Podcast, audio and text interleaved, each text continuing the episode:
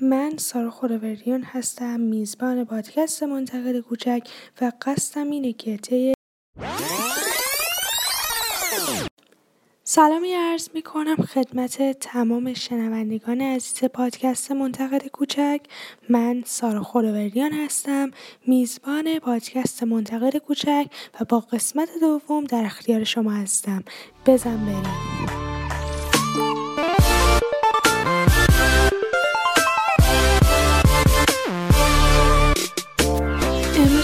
یه فیلمی براتون معرفی کنم که همه جوره از همه لحاظ توی سینما حرف اولو می‌زنه با اینکه شاید چهارده سال از عمر این فیلم میگذره اما هم از لحاظ فیلمنامه هم از لحاظ بازیگرا هم از لحاظ موسیقی همه جوره توی ذهن مردم و سینما حک شده. فیلمی که وقتی ما آهنگش رو میشنویم دوست داریم برای هزارمین دفعه دوباره بریم بشینیم و ببینیم. و هر دفعه که می‌بینیم یه چیز جدید یاد می‌گیریم.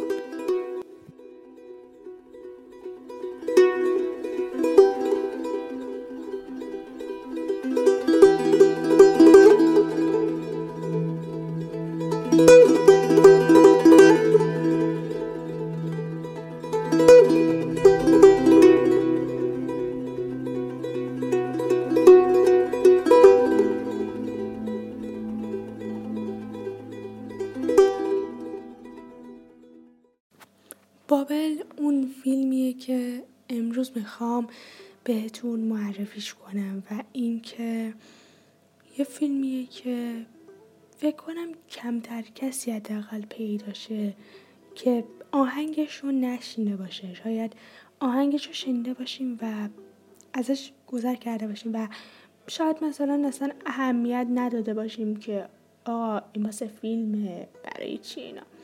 ولی فیلمیه که هر کسی می‌تونه هر نقدی بهش وارد کنه و اینکه جای نقد زیاد داره. یه فیلمیه که اگه ندیده باشیدش شاید الان این صحبت که من با شما کنم و درک نکنید.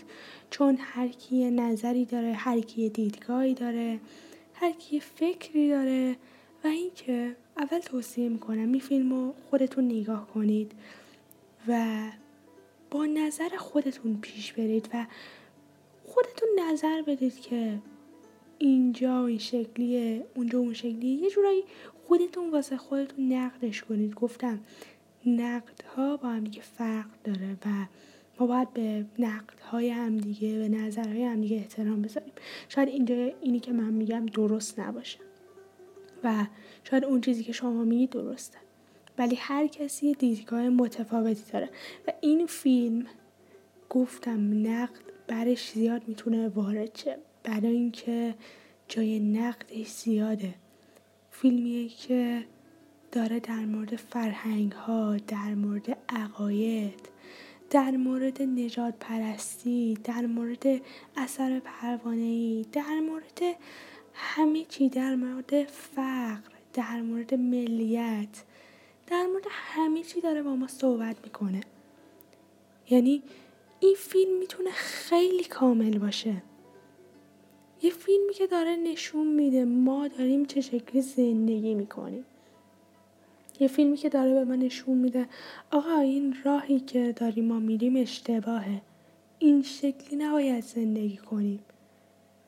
این فیلم داره یه جورایی به ما یاد میده که همه ما آدمیم. هیچ گروممون نسبت به بقیه برتری نداریم.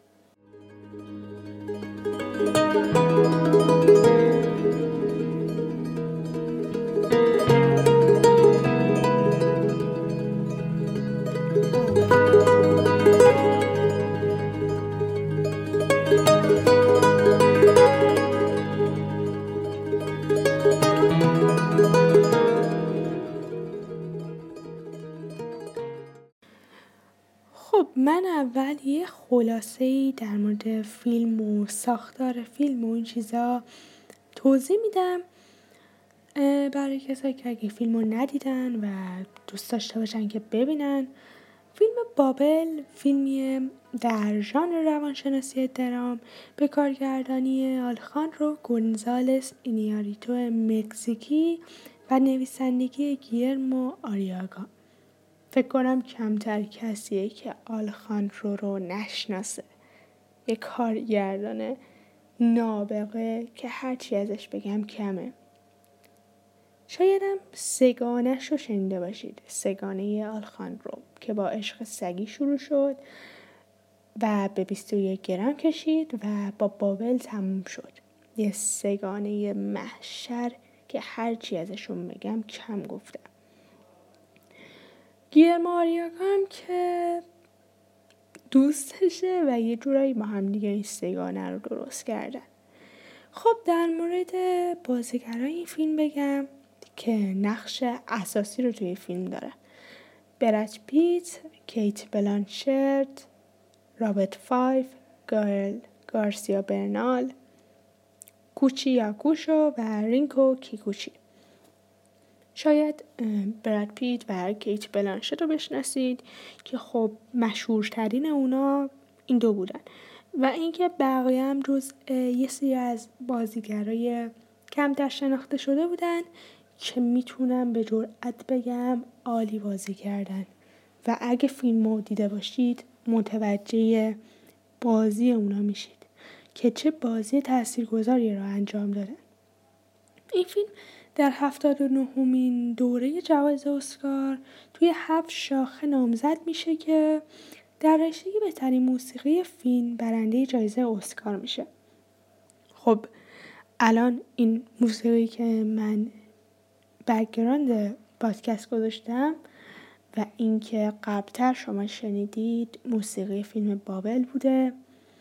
و اینکه به جرأت می‌تونم بگم یه موسیقیه که فکر آدم رو درگیر می‌کنه. حالا بعدا در مورد موسیقیش با هم دیگه حرف می‌زنیم چون واقعا بحث طولانی داره و تحلیل طولانی داره. یه موسیقی که شاید بگم هیچ کدوم از وسایل یعنی موسیقیاییش یه جورایی می‌تونم بگم که به هم دیگه رفت نداره. یه جورایی. حالا بعدا در موردش صحبت می‌کنیم. اول در مورد داستان صحبت کنیم. داستان فیلم در مورد ریچارد و سوزان یه زوج توریست آمریکایی که فرزند سومشون رو از دست میدن و اینکه خب سوزان یه ذره افسردگی پیدا می‌کنه و حالش بده و اینکه ریچارد که شوهرشه اونو به یه سفر توی مراکش می‌بره. توی یه روستایی توی مراکشن که توی مراکش دو تا پسر بچه وقتی داشتن بالای کو بازی می‌کردن با اسلحه اسلحه مال باباشون بوده. داشتن بازی می‌کردن نشونه می‌گرفتن شیطنت می‌کردن. همون موقع وقتی اونا بالای کو بودن یه اتوبوس سفید رنگ داره از پایین رد میشه. یعنی از جاده داره رد میشه. اینا توفنگ رو می‌گیرن و شرط می‌ذارن که هر کی اون اتوبوس رو بزنه صد درصد تیراندازیش هم عالیه. برادر بزرگ نمی‌تونه. برادر کوچیک که مغرورتره تفنگو می‌گیره اشلیک می‌کنه. می‌بینن اتوبوس داره میره. پس میگن خب تو هم نتونستی دیگه. بعد چند ثانیه اتوبوس وای میسه. اتوبوس که وای میسه این دوتا می‌فهمن که چی چه اتفاقی افتاده. دوتا فرار می‌کنن. و اینکه همون تیری که برادر کوچیک زد به اتوبوس خورد به شونه سوزان. و اینکه شونهش زخمی شد. و چون یه مسئله خب در مورد توریستا و این چیزا بوده پلیس اینترپل وارد قضیه میشه و یه سری اتفاقات و مشکلاتی پیش میاد این وسط که زندگی چهار نفر رو به هم یه وصل می‌کنه.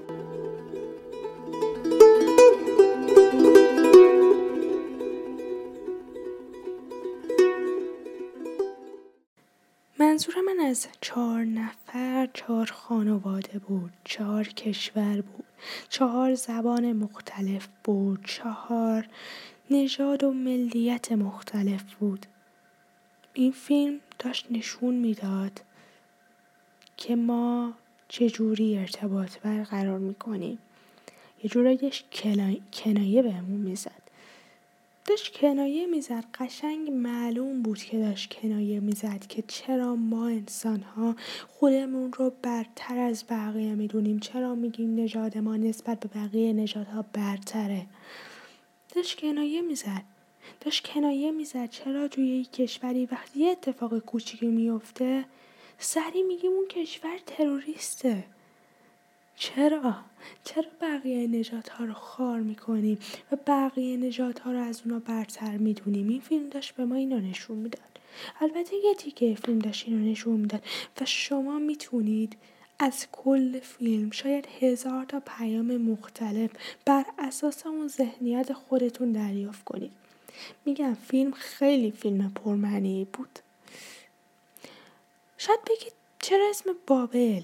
خب مثلا چرا یه اسم دیگه نه؟ چرا بابل؟ اصلا بابل چه معنی داره؟ کارگردان یعنی آلخان رو خیلی زیرکانه رفتار کرد توی قسمت انتخاب اسم. اسم بابل توی افسانه‌های قدیمی به عنوان برج اومده برج بابل.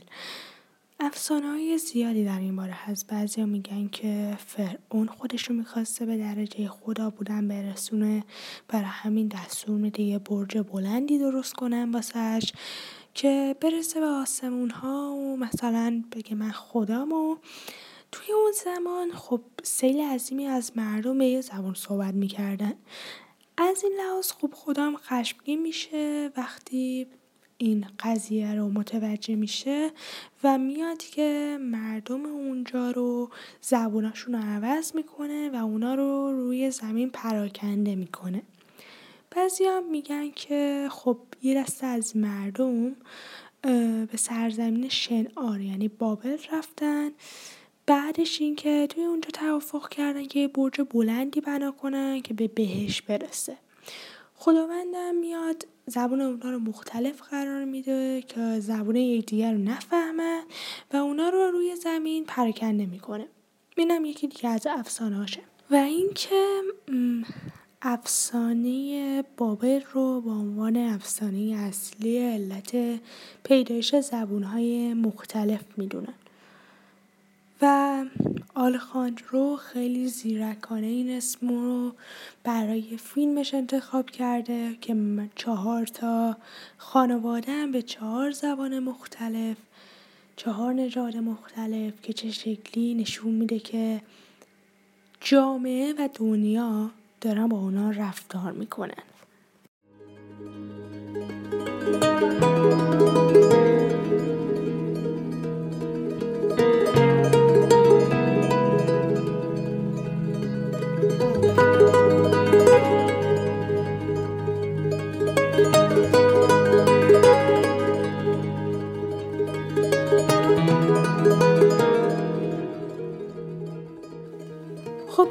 داستان انتخاب اسم فیلم بود و برگردیم به خود فیلم. اگه اثر پروانه ای رو شنیده باشید شاید بگید که خب معنی نداره. شاید بهش اعتقادی نداشته باشید. ولی با دیدن فیلم های آلخان رو می‌تونید واقعا به اثر پروانه ای مخصوصا توی این فیلم ایمان بیارید و بگید که واقعیه. اثر پروانه ای اصلا چیه؟ اثر پروانه ای یه جوریه که مثلا بر فرض مثال نحوه تکون خوردن یه بال پروانه می‌تونه موجب به وجود اومدن طوفان تورنادوی عظیم شه. که نصف جهان رو نابود می‌کنه. متوجهی مثلا یه پروانه داره بال می‌زنه و همون بال زدن پروانه موجب میشه در یه جای دیگه مثلا طوفان شه. شاید این داستان رو گوش کنید بگید نه بابا. البته فیلم های زیادی هم دربارش ساختن و شاید بگید توی بابا مسخره است اینا همش فیلم اون چیزا. ولی شاید بگیم این فیلمه. خب بابلم یه فیلمه. شاید بگیم فیلمه و داستانش نوشته شده است. ولی اثر پروانه ای رو یه جورایی اینجا نشون داده که خیلی واقعی به نظر می‌رسه. و همینطور آلخاند رو توی عشق سگی هم که این اثر رو به ما نشون داد. و یه جورایی اونجا نمی‌تونم بگم اثر پروانه ای بود اثر پروانه ای توی این فیلم بیشتر دیده میشه. اونجا یه جورایی اثر کارهای انسان ها رو داشت نشون می‌داد. یعنی هر کی کاری کنه هر کاری کنه به خودش برمیگرده. اون اثر پروانه ای نبود. اثر پروانه ای رو می‌تونیم توی این فیلم به وضوح ببینیم. اثر پروانه ای چه شکلی اینجا نشون داده میشه؟ اثر پروانه ای اون شکلی نشون داده میشه که سوزان و ریچاردی زوج آمریکایی که برای تعطیلات به مغرب یا همون مراکش سفر می‌کنه. به او تیراندازی میشه به سوزان. او توسط اون گلوله که پسرهو به اون شلیک کردن یادتونه گفتم دوتا پسر بچه روی کو بودن. به اون توسط اون گلوله که اون پسر بچه ها شلیک کردن زخمی میشه. این ماجرا و تلاش او برای زندگی تبدیل به یه سوژه جهانی در مورد تروریسم میشه. همونطور که گفتم اونجا یه اتفاقی افتاد توی مراکش. به این زوج آمریکایی که تاش تو این فیلم نژاد برتر نشون می‌داد به عنوان نژاد برتر این آمریکایی رو نشون می‌داد شلیک میشه و باعث میشه که بگن که مراکش تروریسته و توی ذهن بقیه توریستا این شکلی نشون داده بشه مراکش و اونا به شدت از مراکش میترسن. حالا میریم یه بخش دیگه. به بخش فرزندای سوزان ریچارد یعنی همون بچه هاشون می‌رسیم. اونا بچه‌ای که توسط یه مهاجر غیرقانونی به نام آملیا مراقبت میشن. وقتی پدر مادر اونها به موقع به خانه نمی‌رسن آملیا و تصمیم می‌گیرن که با بچه ها از مرز مکزیک عبور کنن تا به عروسی پسرش برن. وقتی پلیس مرزی اونا رو توی به اونها یعنی در راه بازگشت مشکوک میشه نتایج جالبی به وقوع میپیونده. در ژاپنم یه دختری هستش که کرالاله و جوونه و تصمیم می‌گیره که با دنیایی که یه ذره با اون مهربونه بجنگه و مبارزه کنه. مامان اون خودکشی کرده بود و باباشم یه فرد سرد و نچسب بود و برای همین اون دختر برای جلب توجه و برای کسب یه ذره محبت درگیر یه سری شیطنت هایی میشه. حالا چگونه این خطوط داستانی به هم مرتبط میشن تا نیمه دوم فیلم آشکار نمیشه؟ می‌تونم بگم که اتفاق غیر منتظر و تکان دهنده توی این فیلم زیاد رخ نمیده. و اینکه یکی از نقاط قوت بابل اینه که اینیاریتو این توانایی رو داره که با پیامدهای مهم روبرو میشه در حالی که شخصیتهاش باز هم قوی هستن و با مشکلات روبرو هستن. و مرگ و زندگی یکی از اوناست این مشکلات. حالا اینجا یعنی توی این فیلم هیچ شخصیت بدی وجود نداره. ارتکاب به جرم وجود ارتکاب به جرم وجود داره اما در سطح جهانی نیست. متوجه شدید؟ شخص بدی توی داستان ما وجود نداره. ولی یه ارتکاب به جرم وجود داره که اونم در سطح جهانی نیست. یه سری لغزش ها و خطای کوچیک کم کم جمع میشن و پیامدهای غیر منتظره و غیر قابل تصوری پدید میشن. برفرض مثال تصمیم یه مرد برای خرید اسلحه برای حفاظت از گلهش به تنها ماندن دو کودک در صحرای کالیفرنیا منجر میشه. یکی از مواردیه که توی داستان بابل تنیده شده که می‌تونیم اینجا بگیم این فیلم به اصطلاح شبیه به اثر پروانه است متوجه شدید یه مرد که بابای اون دو تا پسر بچه بودن برای محافظت گلش یه اسلحه می‌خره. اسلحه می‌خره و به سوزان شلیک می‌کنه. سوزان زخمی میشه ولی آملیا اجازه نداره که بچه ها رو تنها بذاره و عروسی پسرش بره. ولی بچه ها رو با خودش می‌بره مکزیک. و اونجا موقع برگشتن پلیسای آمریکایی به خواهرزادش شک می‌کنه. و خواهرزادش فرار می‌کنه و آملیا و بچه ها توی صحرا ول میشن. یعنی خواهرزادش وقتی فرار می‌کنه اونا رو وسط صحرا ول می‌کنه و میره.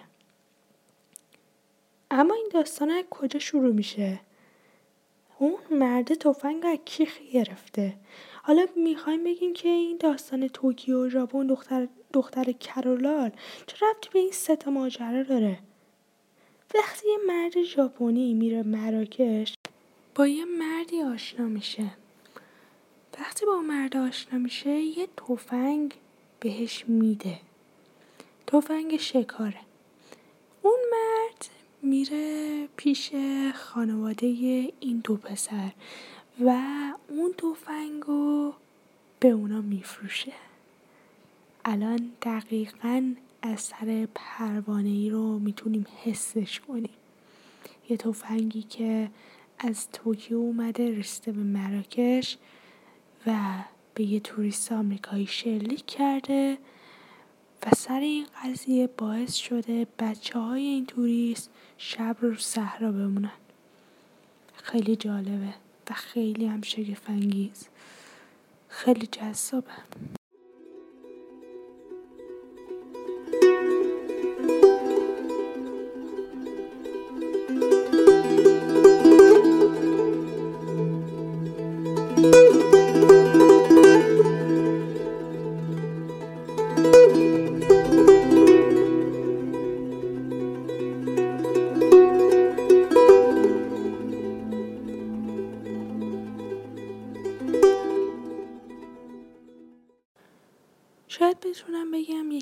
شخصی ترین و دردناکترین داستان فیلم ما مربوط به چیکو دختر کرولال ژاپنیه.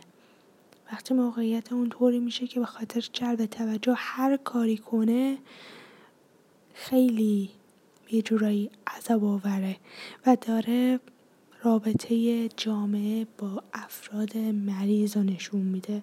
با افرادی که قدرت بعضی کارا رو ندارن که افراد سالم می‌تونن کنن. و اینکه این فیلم همه جوره داره همه چیز رو به ما نشون میده. و شاید بخوایم به این حال چیکو گریه کنیم. یعنی فردی که یه پدر سر خشکی داره مادرش خشکشی کرده و اینکه این دختر خب پدرش رو نمی‌بینه زیاد. و برای جلب توجه با یه دوستای نابابی دوست میشه و برای جلب توجه هر کاری می‌کنه. و می‌تونم بگم که این فیلم یه دونه از اون دست فیلم درامه که آدم دوست داره که وقتی به سینما میره اون رو توی سینماهای شلوغ ببینه مثلا توی فستیوال شلوغ ببینه یا توی یه سینمای مجلل ببینه. داستان این فیلم پیچیده است اما گیج کننده نیست. شخصیت پردازی قدرتمندی داره فیلم برداری شاهکاره و موسیقیش که آدم همینجوری جذب می‌کنه. این موارد کنار هم دیگه جمع شدن و این فیلم رو به عنوان یکی از بهترین فیلم های سال 2006 کردن. فیلم بابل ساخته ای از رو گونزالس اینیاریتو.